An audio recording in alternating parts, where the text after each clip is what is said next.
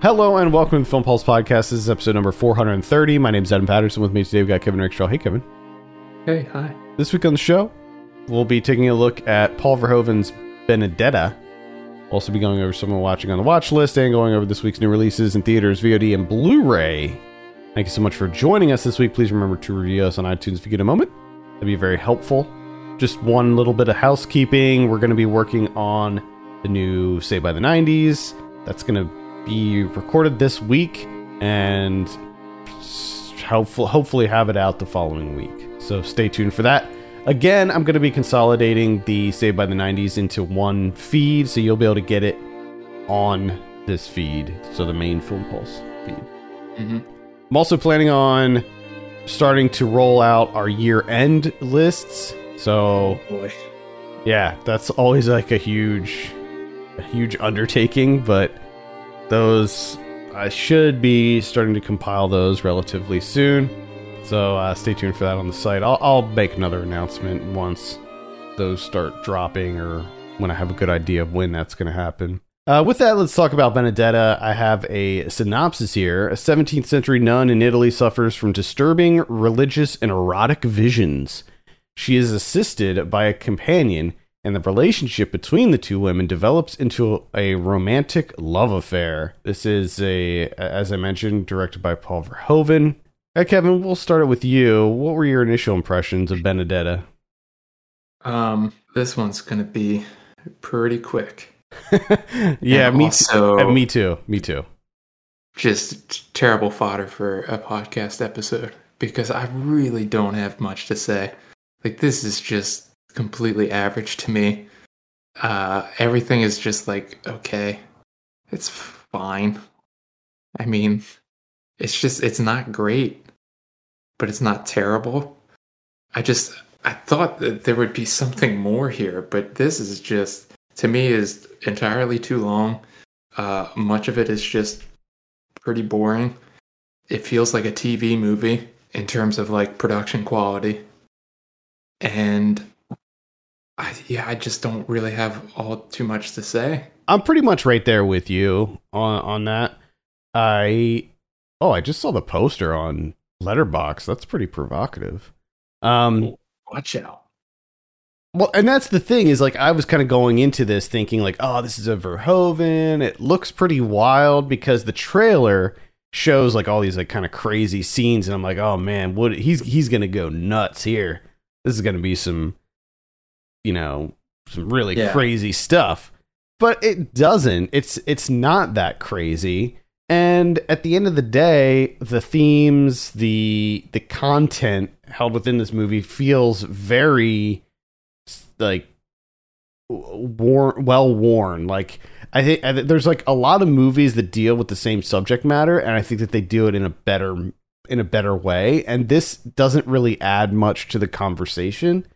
Like No. it, and it's just like uh i mean the synopsis pretty much just covers the whole movie it's you know this this nun who thinks that she is like married to jesus or something and and has these like powers and and turns out that she's a lesbian and then the plague comes and ravages you know some people and you know it's like there's just not much here. I agree with you that the production value looks a little substandard as well. I mean most of it just takes place in this you know dark dank convent. So there's Yeah. there's not a lot of like visual elements to sort of grab onto here either And I've just, yeah, there's that,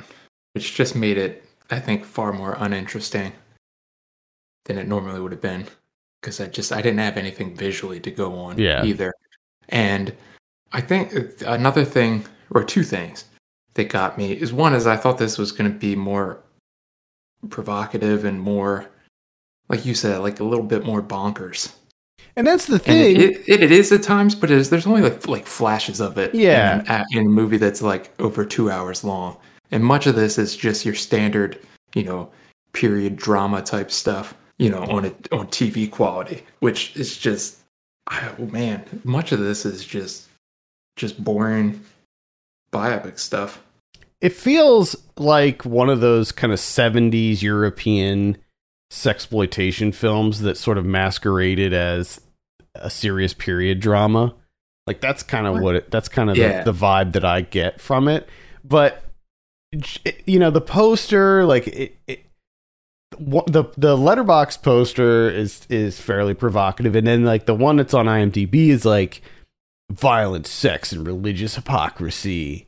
And then it's like boundary pushing, intoxicating and explosive, wild, pulsating, and vibrantly alive. And it's like, what movie did you guys watch? Because to me, I didn't get any of that. I didn't get any of that. I mean, sure, there were some graphic scenes in it, but nothing like, nothing like out of control.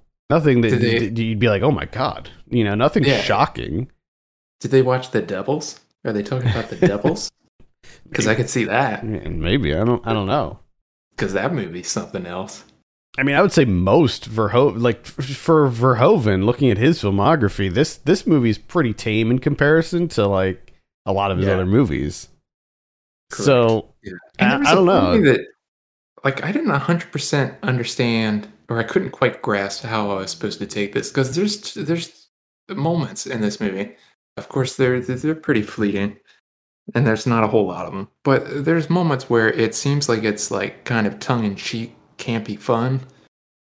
But then large swaths of it are like very, you know, serious, historical biopic type stuff you know like that's the that's the majority of it and then you have these like little little flash in the pan camp moments and i'm just like i don't know what the hell this is supposed to be it's just i'm not jiving with it yeah, same. I, I think that yeah, like I like I said before, I just feel like it. We've seen a lot of other movies that deal with you know these. yeah any These- movie that deals with the church and women from that's you know from really Any any time one of those period, yeah literally any Yeah, time anything- period. anything involving nuns and sexuality or you know witchcraft any of those things you, you know you always get that uh like that examination or exploration of you know the hypocrisy of the men in charge of the church this just uh, to me this was very basic Yeah, I think that there were some other elements to it. The you know the visions that she would have and stuff, and and that added a little bit of creativity to it. But it, but as you said before, it, th those moments were so fleeting. You know, like uh, the snake scene was pretty cool, and yeah. there's, there's just these little just little shades of of kind of you know some something different little flourishes there. I'd say Char- charlotte rampling was good you know? She's good in it. I did yeah that i mean that was i mean that's like the only thing that i can really point to and be like you know the performances were pretty good. But Yeah. Like they didn't really wow me either. Everything is just very average to me. It was just like competent. Yeah i don't know man. I like it th- this one just Good didn't job, really. Hey, yeah it's just not my thing. It didn't speak to me. I don't know. I just I did not I did not find this to be like even even like a modicum of you know being um evocative in any way shape or form. Yeah, I know. agree. Unfortunately, and and that's a shame because I really like almost everything that that Verhoeven has done. Uh, I really liked Elle, which was his last movie that he that he released in 2016, and yeah, I'm just I'm all about Verhoeven, but this one just didn't really didn't really do it for me, unfortunately. no All right, let's go ahead and give it a score. For me, this is pretty much straight down the middle. So I'm gonna I'm gonna say like a, a, a five. I'm leaning towards that but maybe more of like a four and a half All right, there you have it. I have no idea what the release plan is for this movie. It came out in theaters. I don't think it's. I don't know if it's still in theaters or not. It's not currently on VOD to my knowledge, but I would imagine that it should be hitting VOD before the end of the year. Yeah. All right, let's take a look at some of what we've been watching. I believe it's my turn this week. I saw Spencer. Oh, watch out! Yeah, this is uh this is directed by Pablo Larraín. Uh, he's you know he did Jackie too, so this is his follow up to Jackie. Going for it. Yeah, working on those biopics. This is a very different type of biopic. Now, I don't think I saw Jackie. I'm pretty sure I didn't see it. I don't have it marked in Letterboxd, and I definitely don't remember it. So I'm pretty pretty sure I didn't see it. This one, um, I wasn't like super excited going into it. Mainly, I watched it for like year end purposes. I wanted to. Uh, I was pretty sure that Kristen Stewart was gonna deliver a really good performance, and I wanted to see that. So that was like really the main reason that I that I watched this, and um, I was correct in that assumption. She's great in it. I think she did a really good job as uh, Princess Diana. If if you're not familiar with what this is, it's not like a standard biopic. It takes place over one weekend over the holidays where it's the moment that she decides that she is going to divorce Prince Charles. hmm And there's a lot like now to be very clear, I'm like I don't know anything about Princess Diana. Like just super basic stuff. I don't know like all of the scandals. I'm not super familiar with all of that stuff. No, But I know that she was a part of the royal family and she died. yeah. The, that's And she was very beloved. Yes. so I, yeah i don't know all the all the details and stuff so i really can't comment on like if this movie is super accurate if they were taking a lot of creative license with the events i, I don't know but i can say that uh, this movie is way more disturbing than i expected like this movie Oh, really real? got under my skin. Like i was very disturbed by this movie on several levels. The music first of all is fantastic. Uh it's a it's a, It's a Jonny Greenwood score. Yeah. holy crap. It is it probably the best probably the best score i've heard all year. Um and it's it's another one of those movies where it's sort of like the humans where it is it makes you feel uneasy the whole time because like she's dealing with you know being a royal and like ha- just trying to live her life just trying to be her own person and it's just so difficult and she's just she constantly has these like minders like people that are that are like surrounding her in her orbit when she just wants to like be a regular person and not only that but she's she's suffering from like a lot of um sort of mental illness uh issues. She has an eating disorder which i didn't know about. And she also does some like self-harm type things in this which are really kind of hard to watch at times. And there's, there's a scene this is not no spoiler or anything but there's a scene where she eats a pearl necklace. And it is like man it just goes right it's like nails on a chalkboard. She's like chomping on this these giant pearls. And it's just like oh my god. It just it'll it'll send a shiver down your spine during that scene. But yeah there's like a lot of um hallucinogenic type moments like where she she um has like a conversation with Anne Boleyn in it and stuff. So it, it definitely does not follow your standard Yeah, no. biopic path yeah, this is not at all what I was expecting. yeah it it is not what i expected either i actually i liked it it it definitely stuck with me like it is one that i think that will have a, a, a lasting impact on you because it's not it's nothing like what i expected it's quite good Uh, I watched Serendipity 2001. Peter Chelsom. it's the Guess what? john cusack right Yeah, Kate Beckinsale. ah Romantic yeah. comedy. I've Guess never- what? I've- what I watched this before. At least I was told. I was told that I watched this before. My wife was like, "Will you watch Serendipity with me?" And I was like, "Yeah, I'll watch that." I've never seen that. She's like, "We watched it like two years ago." I was like, "I don't, I don't remember anything about this movie." And even as we started it, it wasn't coming back to me. I was like, I'm pretty sure I never saw this movie. Like, there's no way. And then there's a moment where, like, it just clicked in my mind. But the weird thing is, is I only remember certain aspects of this movie, and that is John Corbett is in this movie. Uh, he plays the fiance of Kate Beckinsale's character, and he's kind of like this new agey jazz guy. Like he's got the hair, he's got the scarf, you know, just everything that you would think of a white guy playing, you know, like Indian music, that type of thing, that look, you know what I mean? That like Yanni look. Mm-hmm. He plays like a Shania, and it's just, it's absolutely ridiculous. And as soon as he shows up, he walks out. He does this elaborate like Christmas thing that's just stupid as hell. And then he walks out with his scarf and his hair. And I was like, I remember this. This these are the parts of the movie that I remember. Hmm.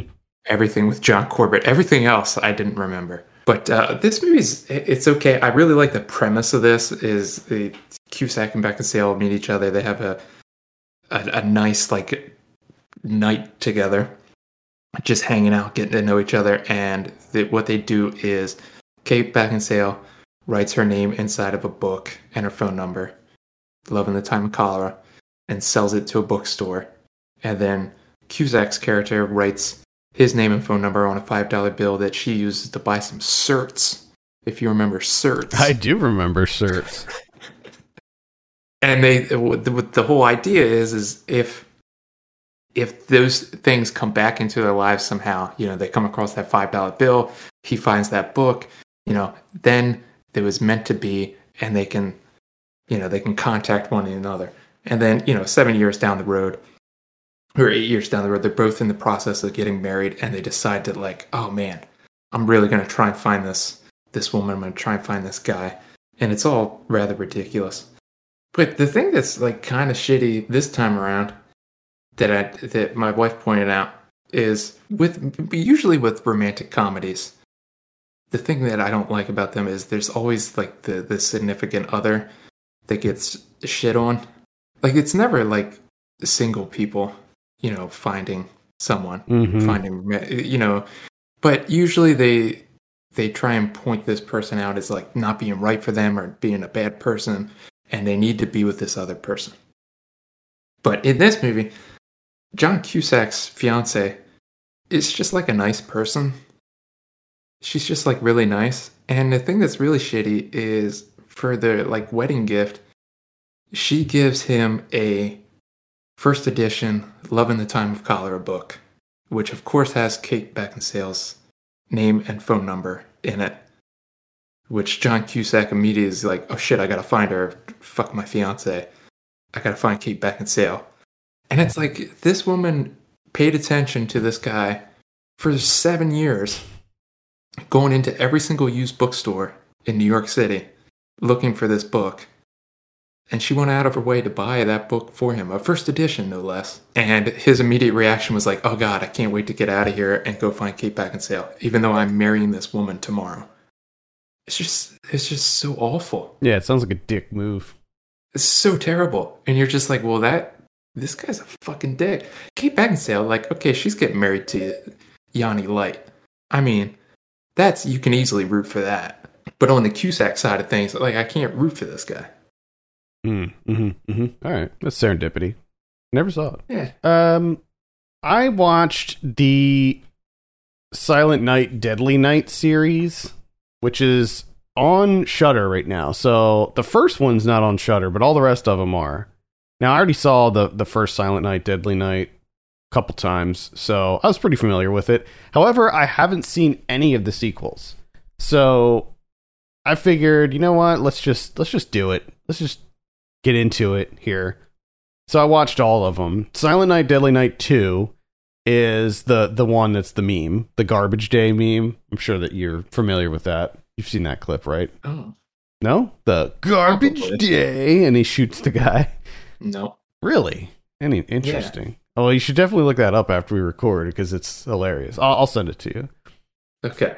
Uh, anyway, Silent Night, Deadly Night Part Two is mm, atrocious. It's I think one of the worst movies ever made. Maybe I mean it's not like Troll Two levels or Birdemic or anything or The Room, but most of the thing that, that bothers me, and, and this isn't the only movie that that has done this, where almost the entire movie is just a recap of the first movie. So it's 40 minutes of this movie is just clips of the first movie. So half of it, it's an 88 minute long movie. Half of the movie is just clips from the first movie. So Oh, I was actually, part of me was actually kind of glad because, you know, I forgot a lot of things about the first one. So this was like, it was a nice little refresh, re- refresher for me. So part two is completely atrocious, but it's hilarious in, in how bad it is. Uh, part three is uh, Silent Night, Deadly Night 3, Better Watch Out. This involves a, a psychic. So it's, it's about a, a blind woman who has ESP and other special abilities Yes. and somehow she's like linked with the uh you know, the killer so you know uh that's that's that uh i'm not don't have much else to say about that it's pretty bad Yeah. silent night deadly night 4 oh yeah by the way part 2 it's a different killer. It's the brother. It's the younger brother of the uh, killer in the in the first one, and then and then in part three it goes back to that original killer, I believe. Part four is called Si- Silent Night, Deadly Night Four Initiation. Now this one doesn't have anything to do with the other three. It's it's a completely separate story, and uh, it's directed by Brian Yuzna, and Okay. Interesting. yeah, and it is completely bonkers, and it is the best one in the series, I think, because it is just so. It's way out there. You know, it came out in 1990, so it has a ton of those really awesome uh, Brian Yuzna uh, prosthetics and gore effects Mm-hmm. and and it, this is not a slasher movie to be clear this is about um a woman who gets wrapped up in a cult of witches and they they have her going through this initiation which involves her like barfing out giant roaches and there's like all of these like crazy gross creature effects in it and stuff it's uh it's definitely worth a look this one i think it's the That best sounds, that sounds incredible. it's the best in the series. It has nothing to do with the the the regular the rest of the movies, but uh, it's it's definitely worth a look.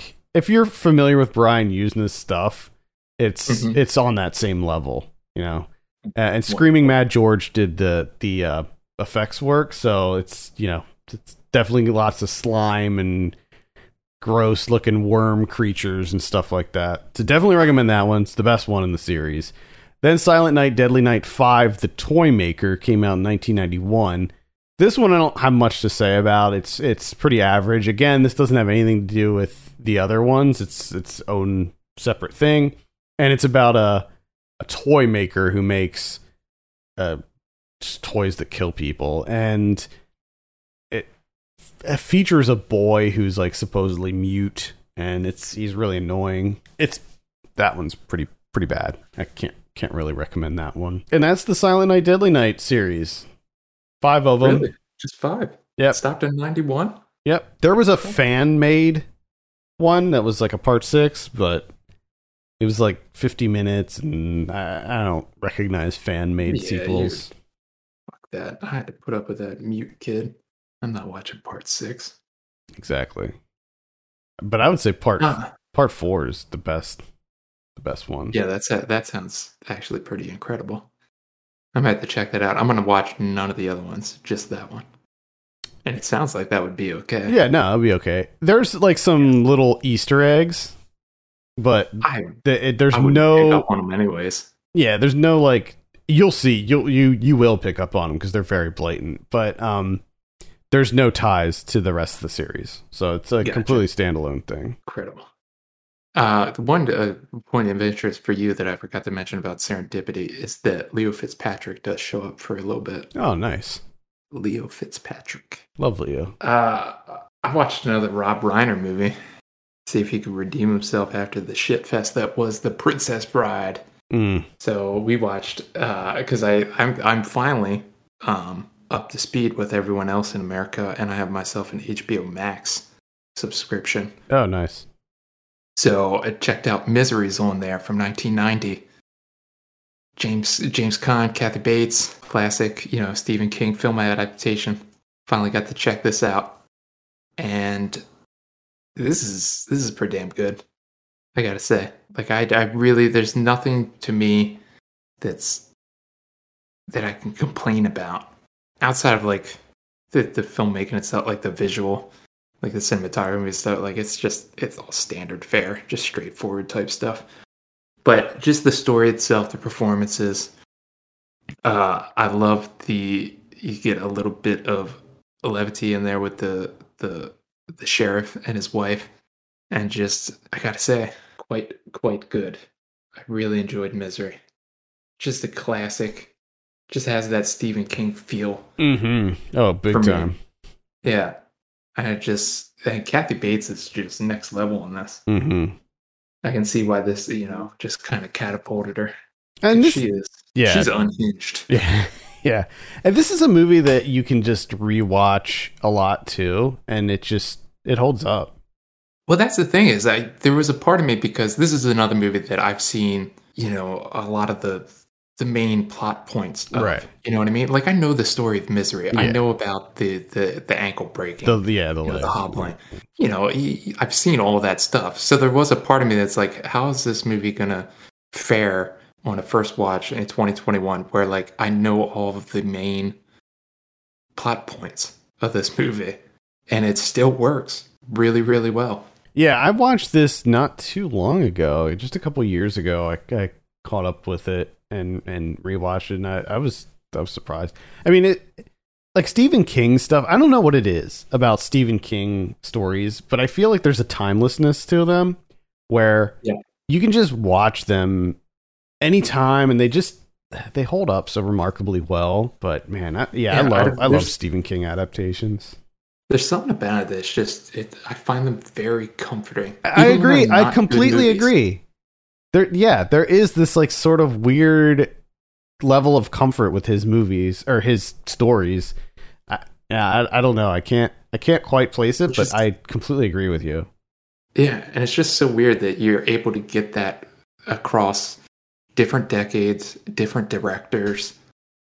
Yeah, and, and like wildly different stories too. You know, like a lot of the stories are. I mean, you know, Stephen King has a pretty creative mind when it comes to different stories, and yeah, he just just so good. All right, let's take a look at what we have in theaters this week. Got got a couple biggies, two biggies. Nightmare Alley is coming out. That's the new Guillermo del Toro one. Oh yeah, that's right. I'm really excited about this. This this looks like right up. It's right up my alley. Oh my Get it? goodness! Yeah. Well, Wow. yeah. Uh, we also have Spider-Man: No Way Home. Oh my goodness. Yeah, I'm interested in this one too. I think this one looks really cool. I like that. I like that they brought Doctor Strange into it, and the it seems like they're doing like a kind of a Spider Verse thing where they're they're bringing in they're they're combining all of the different Spider-Man franchises. So the Tobey Maguire, the Garfield, and then this one they're mixing them all together, which I think is a really cool idea. So yeah, interested in checking that out too All right. on VOD this week. Let's see, we have uh Achora on this is December 14th. We have The Darkness of the Road. Sometimes horror is unseen. So there you go. On the 17th, we have Margaret Queen, Queen of the North, a little bit of a historical drama there, 1402. Ah, Mm-hmm. you know, 1402. Yeah. Great year. Great vintage. Got Last Words coming out. This is a sci fi drama. Takes place in uh, 2085. So we go from the 1400s to the to 2085.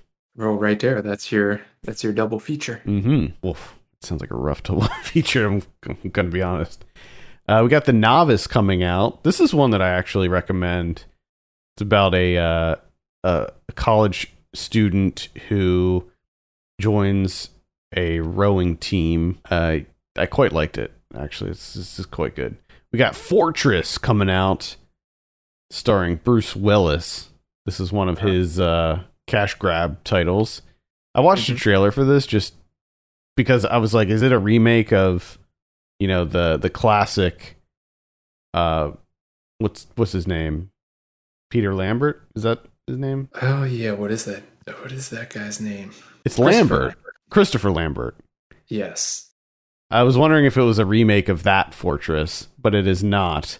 And you just from the trailer, you can tell that that Willis is just totally phoning it in. like it's it's it's crazy. Anyway, got Swan Song coming out. This is on Apple TV Plus. This is a uh, with uh, Mahershala Ali and Naomie Harris. Glenn Close is in there as well. Set in the near future, it's a powerful emotional journey told through the eyes of Cameron, a loving husband and father who's expecting his second child with his wife Poppy. Uh, got Mother Android, that's going to be on Hulu. That's a sci-fi one with Chloe Grace Moretz. Uh, that's about it for VOD. On Blu-ray this week, we got The Wolf of Wall Street coming out in 4K. I was uh I was in a work meeting this week and it was like an all hands thing. So everybody in the company was there and this guy just pops on the call and is like I just wanted to say like that we're all doing a really great job. And and uh, you know I, if I may I want to I want to quote Jordan Belfort. And then he did this like I, I it was I don't even know if it was an actual Jordan Belfort quote but it was so weird. Like this just random guy hijacked this all hands meeting where it's like you know top level executives doing presentations and stuff and then this like random sales guy just pops in he's like hey just just want to quickly jump in here It's his. give a does- give a jordan belfort quote Does that guy still work there? I hope not. I mean, it was so inappropriate. I mean, it was inappropriate on multiple levels, but I I love how people how people misconstrue movies and people.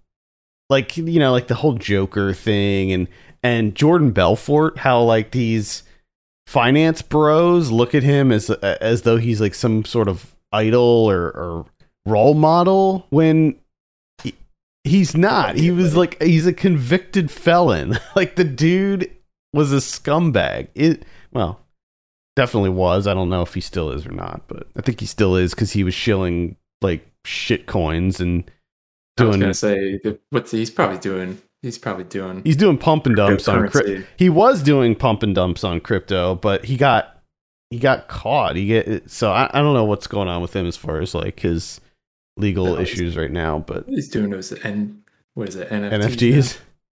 I don't know if he jumped in Say NTFs for some reason. NTFs. I, I don't know if he jumped in the NFT space, but he is he is doing crypto stuff now. So Of course he is. yeah. Anyway, um, let there be uh, Venom. Let there be Carnage is coming out on 4K as well. The Kindred from 1987 is getting a Steelbook edition. The Last Duel is coming out on 4K. That that one just kind of stealth dropped, Yeah. which is it's crazy because that's the second Ridley Scott dropped two movies this year. I know. It's kind of wild. And they were like they were like back to back too. Yeah. That's it's really crazy. Uh, Arrow is putting out the Snake Girl and the Silver Haired Witch from 1968. Uh, Mitchell's versus the Machines is getting a Blu-ray release. Uh, let's see. The 1984 version of Dune is coming out on a special edition 4K release, and that's going to be on Arrow as well. The Card Counter is coming out. I would highly recommend that if you haven't seen it yet. It's probably one of my going to be on my top 10. Uh, let's see. Put Your Devil Into My Hell from 1973. Uh, put your Put Your Devil Into My Hell. Yes. Ricardo is a go with a playboy who's prepared to do anything to go to bed with the wife of the mayor. Well, now. okay. uh, I mean, with a title like that, it just I feel like I need to ex- explore that movie a, a little bit more more deeply. Anyway, uh, let's see. We got Butch Camp from 1996. Donnie Darko's coming out in 4K. That's also an Arrow release. Uh, the Dead Pit from 1989. It looks like Sam Raimi's Spider-Man trilogy is coming out on a little box set thing. God. South, South. Yeah, yep. South of Heaven from earlier this year. That's the uh, the the crime thriller with Jason Sudeikis. I wanted to see that actually. It's kind of uh, interesting. all about this movie. Yeah, it's kind of interesting casting. Shea Whigham's in there. Uh, let's see what else we have. A lot of stuff. Years of Lead, five classic Italian crime thrillers Oh yeah. coming out on Arrow. Oh my goodness. Are you kidding me? I think this might be actually. You know what? I don't recognize these as previous releases because with their Giallo one, they they were like they boxed up some previous releases, but these I'm not familiar with. You have Savage Three, Like Rabid Dogs, Colt Thirty Eight, Highway Racer, and No Ca- No. The case is happily resolved. Oh yes. I wanted I've been looking for that one. no, Because of the, the case you know, is. it's- the title. Come on, are you kidding me? This looks like an awesome box set. I might have to look into this. It's five movies, and I love Italian crime thrillers, and I I, I haven't seen that many of them. I've only seen like maybe a handful because I usually focus on the giallo stuff. But every time I end up watching one of these like Polizzi movies, it's just like they're, they're incredible. I just Like, have so much fun. Yeah, I'm gonna have to look into this. Uh, that's about it. What about Criterion's? We got two. We have the Learning Tree from 1969, Gordon Parks. Bunch of uh, special features on there, finally getting released. And then we have the Red Shoes from Hmm. 1948, getting that 4K UHD edition. Nice. All right. Uh, well, I think that that's going to do it for this week. Thank you so much for listening. You can send us your questions and topics to podcast at filmpulse.net. You can follow us on Twitter at filmpulse.net and at filmpulsekevin. And if you have a moment, consider reviewing us on iTunes. That would be extremely helpful. For Kevin Rakestraw, my name's Adam Patterson. We'll see you next week.